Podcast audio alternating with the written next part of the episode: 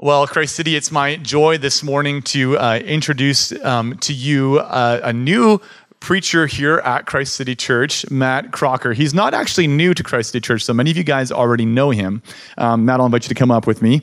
Um, Matt is, uh, he's been at Christ City Church for about three and a half years now. He's a director of, um, what is the actual title, Matt? I'm realizing... I'm youth ministry, director of youth ministry. I'm drawing a blank. Uh, director of youth ministry at Christ City Church. So he is in this network that we are part of. We have three individual churches that are uh, governed by their own elders and, and in their own neighborhoods. Um, but we have some network resources that serve all three churches. And Matt's function really as a director of youth ministry is to serve all three churches in that capacity for all of the youth. So the youth here know Matt well, and the parents of the youth know Matt well. But But it's been my joy to work with Matt now for the last three and a half years, and I'm excited uh, that all of us together can hear what the Lord has put on his heart to share with us this morning. So Matt, can I pray for you? Yeah. Let's do that. Heavenly Father, Lord, I ask that you would bless Matt, that you would use him, Lord, to communicate your word, to, to teach us, to help us to grow up in understanding um, uh, the gospel of Jesus Christ as Paul proclaims it in First Corinthians. Uh, would you challenge us? Would you convict us? Would you cause us to grow in sanctification, grow in joy, and to see Jesus Christ lifted high? It's in his name that we pray. Amen. Today's scripture portion is taken from First Corinthians chapter two, verses one to five. And I, when I came to you, brothers, did not come proclaiming to you the testimony of God with lofty speech or wisdom. For I decided to know nothing among you except Jesus Christ and him crucified. And I was with you in weakness and in fear and much trembling.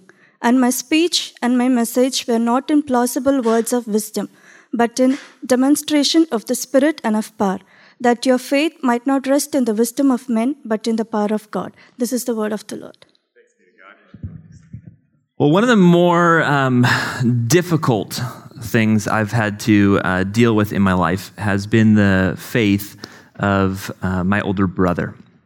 Uh, when my older brother was around eighteen years old, uh, he began to get uh, really into reading uh, these non-Christian books. And, and he would read stuff uh, like The God Delusion by uh, Richard Dawkins or, or God is Not Great by Christopher Hitchens and, and things like these, these types of books.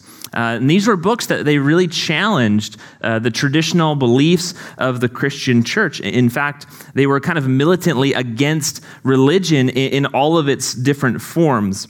And this, this is what my brother was reading in his spare time.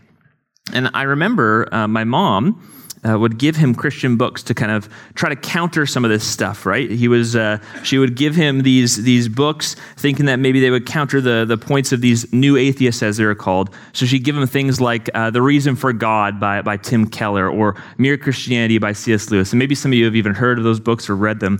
And my brother, he would he would read them, but he would never um, really be compelled by them. Well, he graduated from high school, uh, went off to university. He uh, started studying philosophy there. And it wasn't long before he sort of fully admitted to us as a family that he was now an atheist, that he no longer uh, believed in the faith that he'd grown up with. Uh, he had walked away from, from the Lord. He'd walked away and rejected his Christian faith. And, and to be honest, this has been really hard for me. You know, this has been hard for my family. It's difficult. It's difficult to see someone you love go down a path that you know is so bad and so destructive. But the most difficult part, by far the most difficult part, has been the simple truth that me and my brother have lived very, very similar lives. See, we both grew up in, in Christian homes with Christian parents, and we both went to the same church with the same pastor. We both went to the same schools growing up. We both read the same books, you know, both non-Christian books and Christian books. We both took the exact same degrees in history. We both did the same things, and yet we came to these radically different conclusions about our faith. How can this be? You know, how is it that, that two people who are exposed to the same experiences, You know, they read the same things. They, they share the same sort of intellectual history, you might say, asking the same questions and then not believe the same things. I'm sure some of you here uh, can relate to this. Um, most of us in this room probably have relatives or, or friends who don't believe or who have rejected Christianity, and they have very similar experiences to ours in life, and yet we believe. And it's hard. It hurts. And all we can do, really, to try to figure out what happened there is ask the question, why? Why do I believe, but they don't? I mean, we're basically the same. We've done the same things. What happened?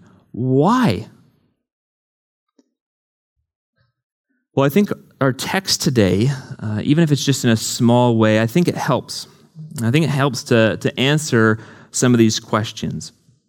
And one of the ways it, it helps us is through our big idea of the text, which is this. Our faith rests in the power of God. Our faith rests in the power of God. If there's anything you should remember from this morning, it's that simple phrase. Our fra- faith rests in the power of God. And we actually see this to be one of Paul's uh, major points throughout the last few sermons that we've been in. Uh, so, for instance, all the way back in chapter one, uh, verse eighteen, Paul says, "For the word of the cross is folly to those who are perishing, but to us who are being saved, it is the power of God." The cross, right? It's his power to save, to, to transform hearts, lives, to, to shift minds. And then later on, uh, Paul, he applies this reality to the Corinthian church in the sermon that we heard last week uh, by basically saying, look, you were not wise people. You were not impressive people. You were not intellectually superior to the rest of the Corinthians or something like that, but it was the power of God to choose you out of the world to make you his own so that, verse twenty-nine, no human being might boast in the presence of God. And then finally, in our passage today, Paul applies the idea that our faith rests in the power of God to his own preaching, to show that even in his own conduct, he embodied the biblical truth that faith rests in the power of God. So what we're going to do this morning is we're going to look at what Paul says about his own preaching ministry. And we're going to see how all of it, everything he does, points us to this idea, this idea that faith in Jesus, faith rests in the power of God. So I've got three points for us. We're going to look at the content of Paul's preaching, the form of Paul's preaching, and the purpose of Paul's preaching. The content, the form, the purpose. First, the content of Paul's preaching. If you have your Bibles with you, flip them open to First Corinthians two, one through two, and let's just read verse one together. "And I, when I came to you, brothers, did not come proclaiming to you the testimony of God with lofty speech or wisdom." When I was growing up and going to uh, church, my pastor, he had this really deep, deep passion for the people in our church to learn how to read the Bibles well. And so one of the things he would constantly say in his sermons over and over again, like every single week, was context, context, context. Because he knew that knowing the context behind a passage could make all the difference in how we actually understand that passage. And I think that that concept actually applies here as well. You see, when we read this passage without kind of digging a little bit deeper, we actually may be tempted to think that what Paul is saying is literally that he was intentionally avoiding trying to be this intelligent and this persuasive guy in how he preached the gospel. But that's not at all what Paul is saying here. You see, in Corinth at this time, public speaking, it was this very lucrative and, and elite business. There were lots of public speakers who were professionally trained in what's called the art of, of rhetoric. And they knew, they knew how to speak persuasively. You know, they knew when to pause. They knew when to, to yell and raise their voices. They knew when to be really, really quiet, how to draw on the people's emotions. These were professional rhetoricians, professional public speakers.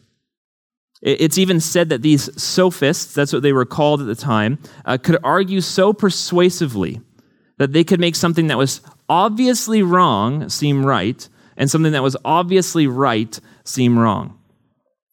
And because these people were so good at making these like impassioned speeches, well, what would happen is they would gain a following, right? They'd get this sort of like celebrity status in society, and they would gain respect and admiration from the people at that time. They'd even have people who would pay them just to hear them teach and speak because they were so good at it and so compelling. You know, literally, this was the first century version of Patreon or YouTube subscribers. And because of this, because this was the cultural climate at Corinth during this time, it seems like some people in the church thought that this was a good way for them to preach the message of Jesus Christ. These Christians thought that if they could just use the, the right rhetoric, the right sort of oratory, the, the right sophistication in how they preached the gospel, then they would be well received in Corinthian society. And who knows, maybe they even had like good intentions, right?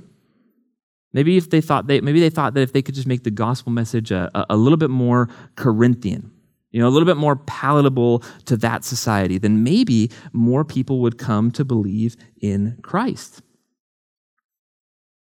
But as Paul is going to show us, uh, when status or respect or, or admiration become the motivation for what you preach, even if you have the best intentions in the world, often what happens is that the sharp edges of the message get cut off. And this is exactly what we see in our text this morning. Look with me at verse two. For I decided to know nothing among you except Jesus Christ and him crucified. Now to us, this is the message of the gospel.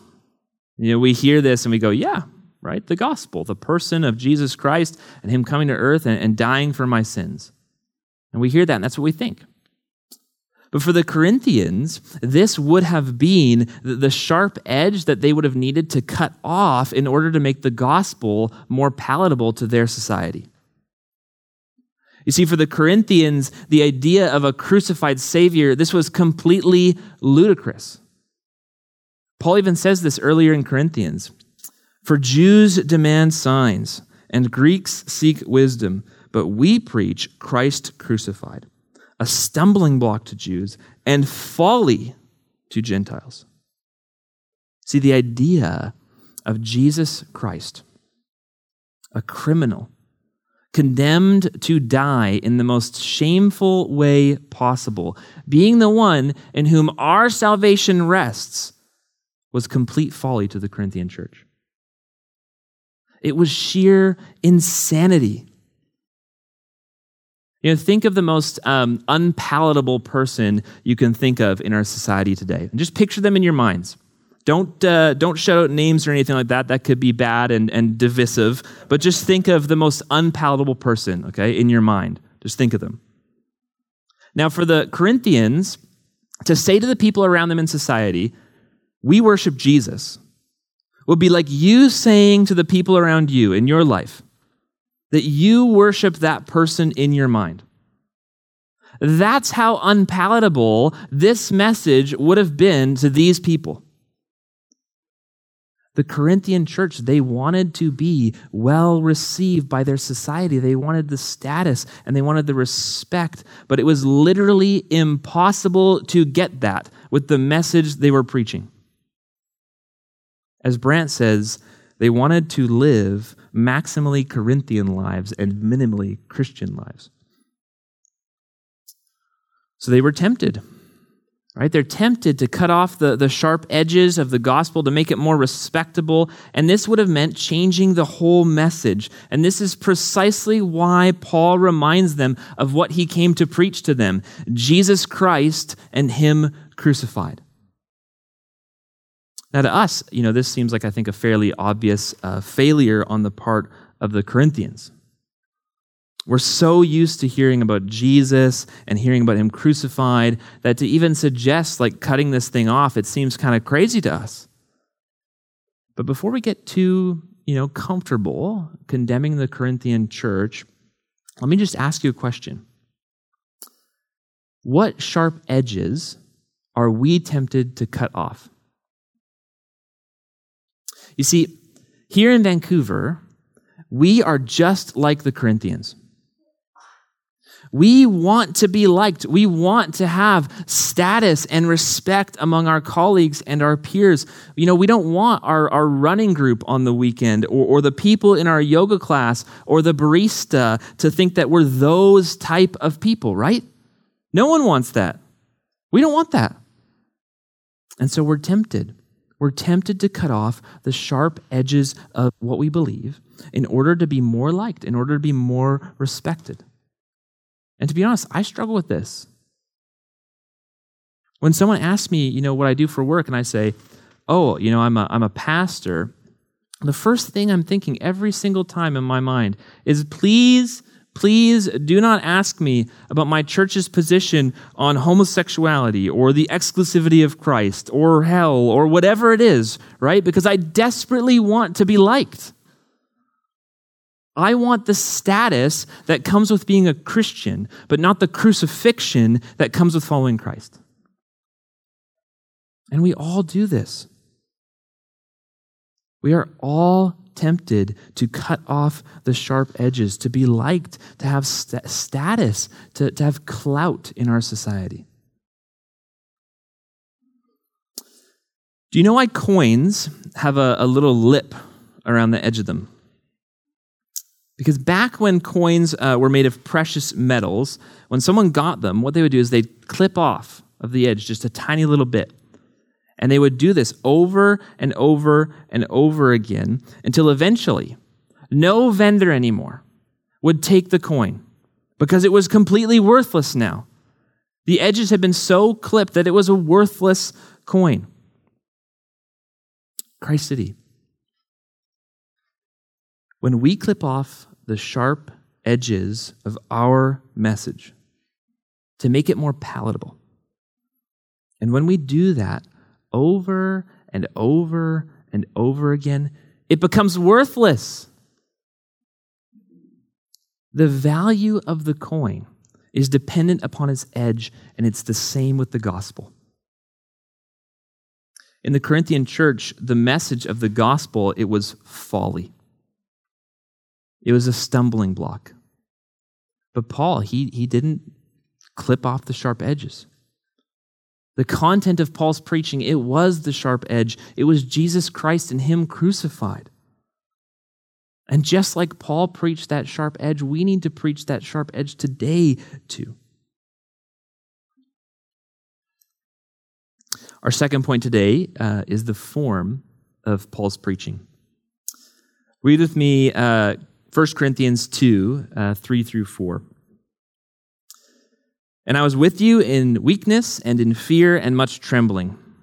And my speech and my message were not in plausible words of wisdom, but in demonstration of the Spirit and of power.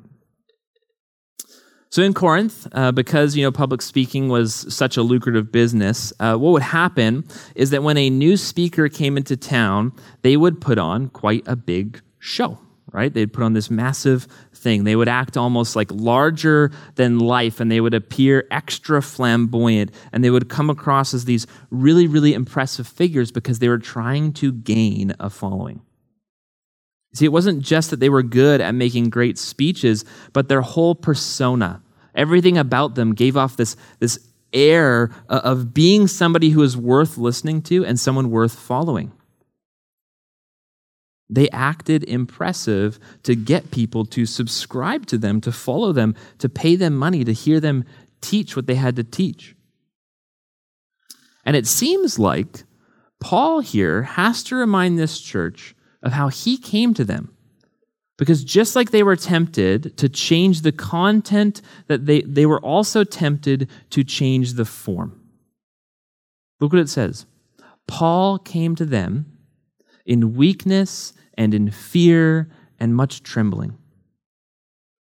Paul does not show up as this impressive figure. He's weak. Not figuratively weak, literally weak. You see, by the time Paul had come to the Corinthians, he had experienced some really harsh treatment at the hands of a bunch of different people. So for instance, in, in Acts fourteen, we read uh, that Paul was stoned. Listen to this. But Jews came from Antioch and Iconium, and having persuaded the crowds, they stoned Paul and dragged him out of the city, supposing that he was dead. Now, you don't get heavy rocks thrown at your head until people think you're dead, and then dragged out of the city without having some scars afterwards, you know, without having marks to show that this happened to you. And then later, in Acts sixteen, we read of a time when Paul was beaten with rods. Listen to this. The crowd joined in attacking them, and the magistrates tore the garments off them and gave orders to beat them with rods. And when they had inflicted many blows upon them, they threw them into prison.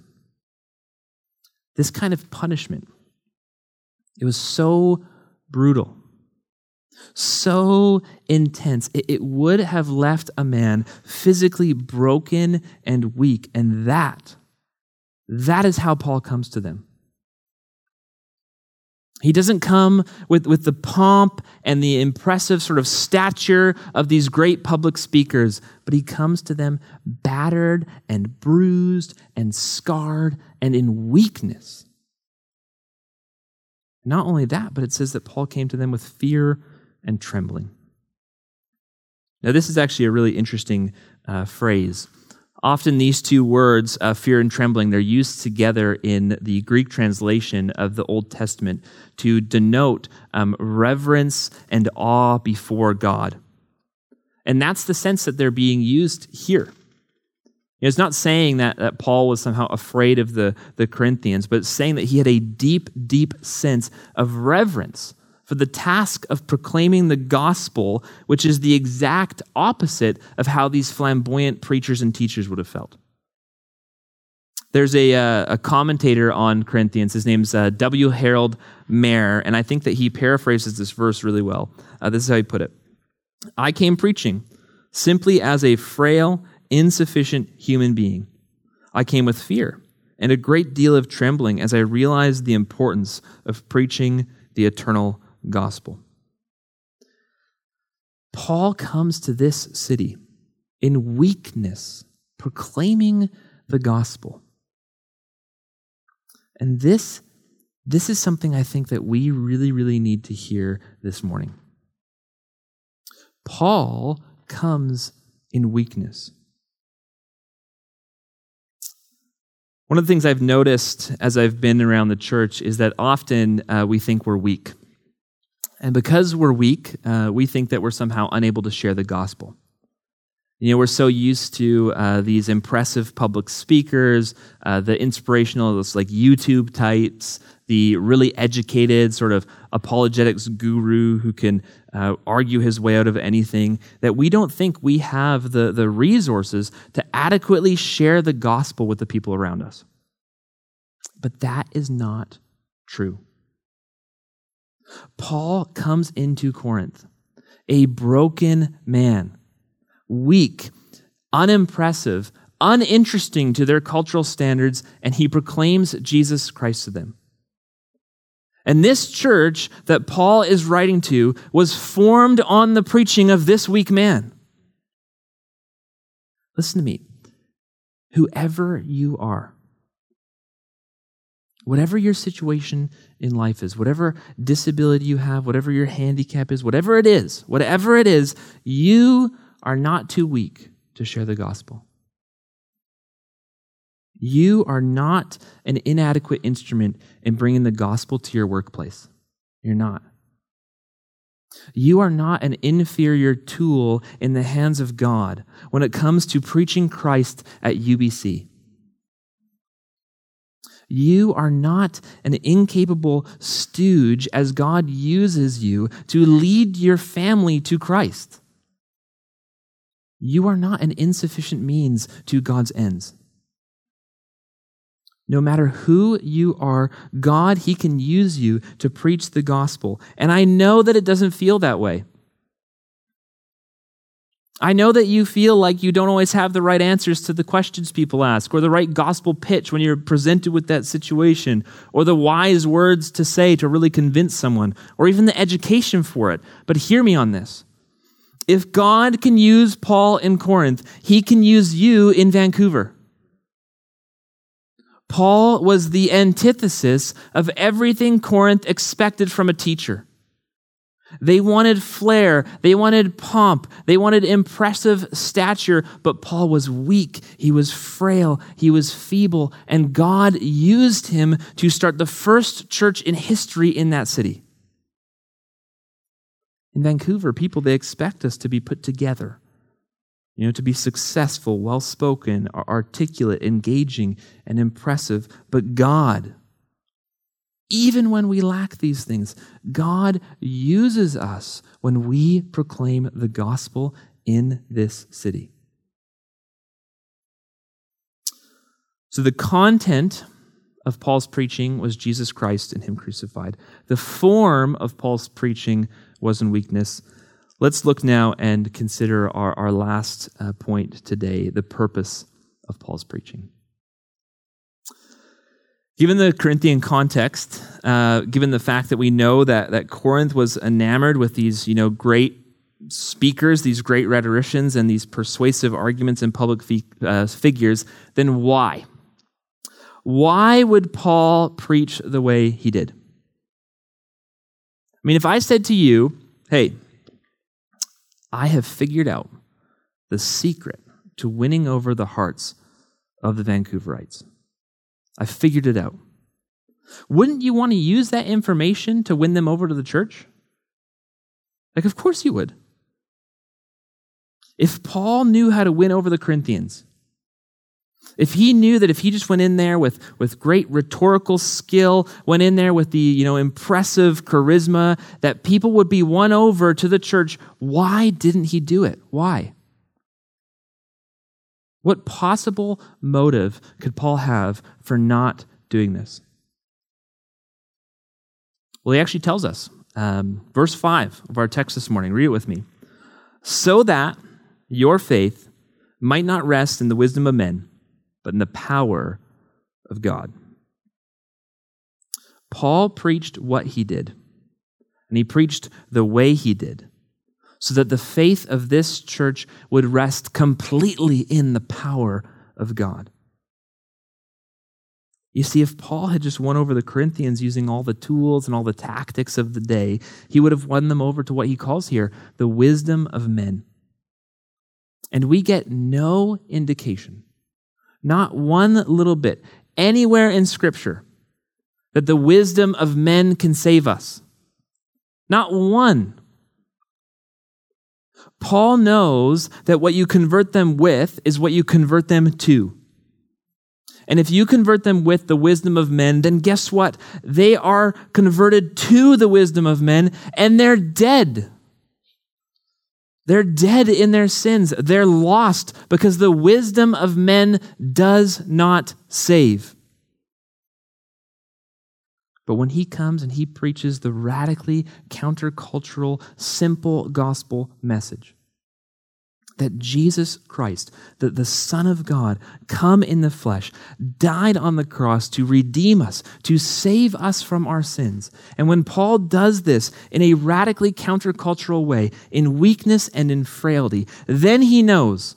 He knows that their faith, it doesn't rest on the wisdom of men, because no one looking for the wisdom of men would have ever believed this message. Paul knows that when he preaches this message in this way, their faith must rest in the power of God. It's the power of God that saves. It's not the wisdom of men that saves. It's not the wisdom of, of Matt, you know, winning you over with his amazing sermon that's going to save. It's not the wisdom uh, of Brant, and I'm not going to get invited back for saying this, or, or Jonathan, or Doug that saves. It's not even the wisdom of the new guy, Alvin, that saves. It is the power of God that saves. Romans one sixteen says this, "For I'm not ashamed of the gospel. It is the power of God for salvation to everyone who believes, to the Jew first and also to the Greek." The gospel, the, the maligned, hated, spurned message of the gospel is the power of God for salvation. It is the only thing that will transform hearts. It's the only thing that will put people into a right relationship with God. And it is only by the power of God that people will believe it. Why? So that no one can boast in their wisdom. As Paul says in Ephesians two, uh, "For by grace you have been saved through faith. And this is not your own doing. It is the gift of God, not a result of works, so that no one may boast." Paul argues that salvation is completely the work of God. And he demonstrates this through the message that he preached and the way that he preached it, so that no one could boast as if they somehow, you know, figured this out on their own, but so that people might see that their salvation rests in God. In other words, faith rests in the power of God. My brother um, still isn't a Christian. He stopped believing when he was about eighteen. Uh, he's now thirty, and he's still not a Christian. It's twelve years. And that's a long time. It's a long time. And I'm going to be honest with you, you know, I don't get it. I don't understand. I don't understand why he doesn't believe. I don't get how me and him can be so similar and yet end up on these opposite paths when it comes to faith. I wrestle with this reality. But what I know is that it's not up to me. It's not up to my persuasion or my, you know, rhetorical skill, whatever that means. But it's up to the power of God working in my brother's life. And that is a freeing reality. Because the burden of my brother's salvation, it's not upon my shoulders. It's not my bad gospel presentation. It's not my bad prayer life forum. It's not my forgetting to text him happy birthday that forget that that prevents him from believing in the gospel. It's that the Spirit of God has yet to do a work in his heart, so that he too might have a faith that rests completely in the power of God. Now, none of this is to say that I shouldn't preach the gospel to him. You know, none of that is to say that I shouldn't reason with him and, and discuss the things of faith with him. Of course I should. Of course I should, because God has commanded me to, and he commands me to faithfully preach the gospel in every situation I'm in. But what it does mean is that I can trust God to work in his life as I proclaim. You see, I can have hope that one day he may be saved by the power of God. I can have hope because I know that God is a God who transforms people's hearts and that he is good. Because I know that God is a just God and a fair God. Because I know that, that God loves so much that he died on the cross to save his people. And I know that God is a God that seeks out the lost and works to transform them by his power alone. What do you think? If a man has a hundred sheep and one of them has gone astray, does he not leave the ninety-nine in the mountains and go in search of the one that went astray? And if he finds it, truly I say to you, he rejoices over it more than the ninety-nine that never went astray. So it is not the will of my Father who is in heaven that one of these little ones should perish. Let's pray. Father, thank you for this word.